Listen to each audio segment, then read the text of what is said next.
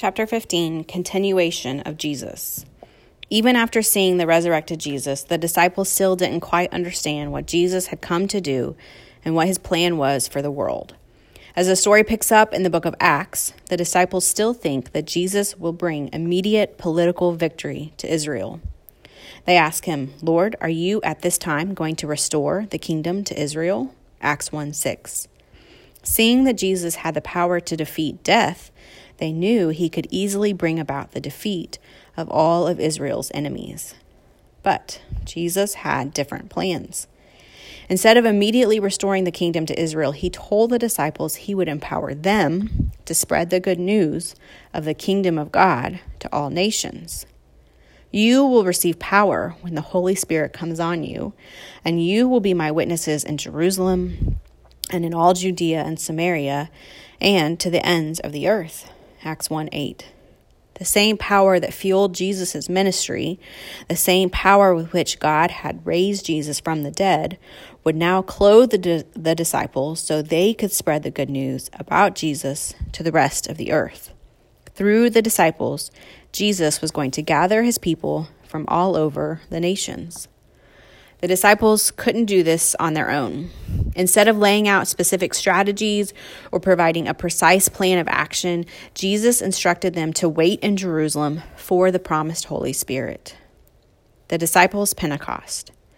After Jesus ascended to heaven, the disciples did all they knew to do. They prayed. They all joined together constantly in prayer, along with the women and Mary, the mother of Jesus, and with his brothers. Acts one fourteen. On the day of the Jewish festival of Pentecost, the disciples were still there, praying and seeking the Lord, waiting for the fulfillment of his promise. And then God answered. Suddenly a sound like a blowing of a violent wind came from heaven and filled the whole house where they were sitting. They saw what seemed to be tongues of fire that separated and came to rest on each of them. All of them were filled with the Holy Spirit and began to speak in other tongues as the Spirit enabled them. Acts two, two through four.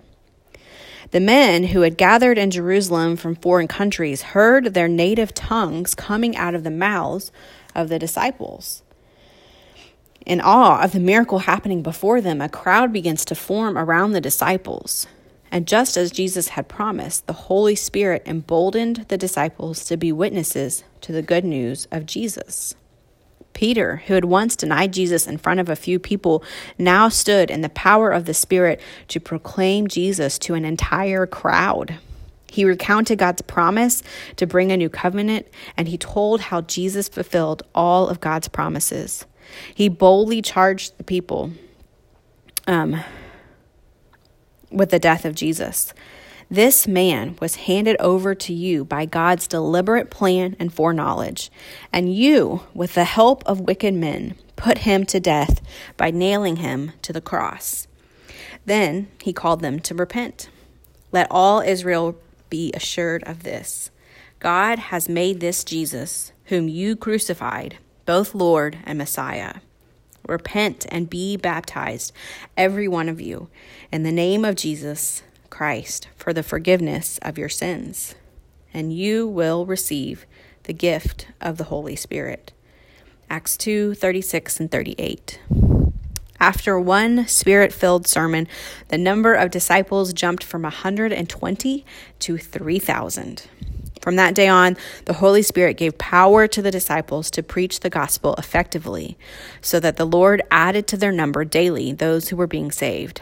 Acts two forty-seven. This growing community was in awe of what God was doing, and their awe of Jesus overflowed in sacrificial love for one another. They devoted themselves to the apostles' teaching, to one another, to sharing meals, and to prayer. They shared all their possessions and made sure no one had any need. The Lord continued to bless the ministry of the apostles. Wherever they went, signs and miracles accompanied their message, and many Jews believed in each town. When the authorities or crowds tried to silence the disciples, it only emboldened them further. Even the stoning of Stephen, the first Christian martyr, led to the scattering of disciples and further proclamation of the gospel to new places. The Apostle Paul. Saul of Tarsus, a zealous Pharisee, who was one of the religious leaders who encouraged the stoning of Stephen. Saul believed the growing Christian church was opposed to the will of God, and so he went from house to house, and he dragged Christians off to jail. Widely known for his opposition to Jesus, Saul seemed like the least likely person to be used by Jesus. But just as God used Moses the murderer, Rahab the prostitute, and David the adulterer, he had plans to use Saul, the chief of sinners, to spread his name among the nations. While Saul was on his way to persecute Christians in Damascus, Jesus appeared to him. "I am Jesus, whom you are persecuting. Now get up and go into the city, and you will be told what to do." Acts nine, five through six. As Saul, also called Paul, entered Damascus, Jesus appeared to a disciple in the city named Ananias. He told Ananias to go look for Paul. "Go, this man is my chosen instrument to proclaim my name to the Gentiles and their kings and to the people of Israel. I will show him how much he must suffer for my name." Acts nine, fifteen through sixteen. Paul believed in Jesus, was baptized, and immediately began proclaiming the gospel. An apostle of Jesus, Paul carried out a ministry that was accompanied by signs and wonders of the Holy Spirit, just as the other apostles' apostles' ministry had been marked. Much of the last half of the book of Acts tells of Paul's ministry to the Gentiles. From Damascus to Jerusalem to Antioch and across the Mediterranean to Rome, Paul's ministry was characterized Uh, characterized by its unsurpassed depth of suffering and its breadth of impact. The Gentile Pentecost. But there was a problem, a significant shift in the story that had been told up to this point in the scriptures. How could a Paul be an apostle to the Gentiles, to non-Jews? The earliest disciples understood Jesus' message to be for Jews only. Even Jesus had said that he had come for the lost sheep of Israel, Matthew fifteen twenty-four. The promised king was going to redeem Israel and stomp its enemies under his feet, Psalm one ten one. How then could non-Jews be considered a part of God's covenant people? Like the other disciples, Peter believed the gospel of Christ was for the Jews only. Then one day, while he is praying on the roof, Peter receives a vision from God of a sheet descending from heaven with all kinds of animals.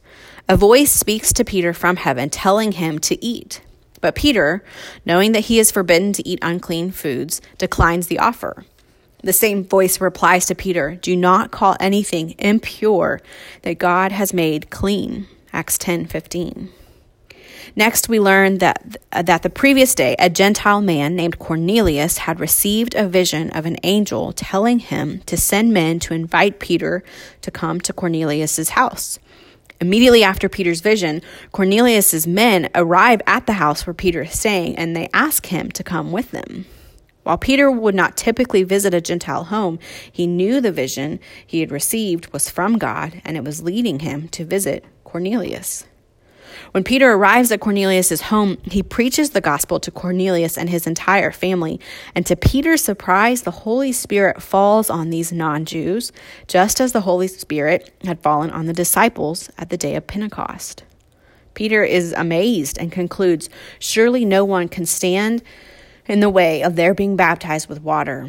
They have received the Holy Spirit just as we have." Acts ten forty-seven.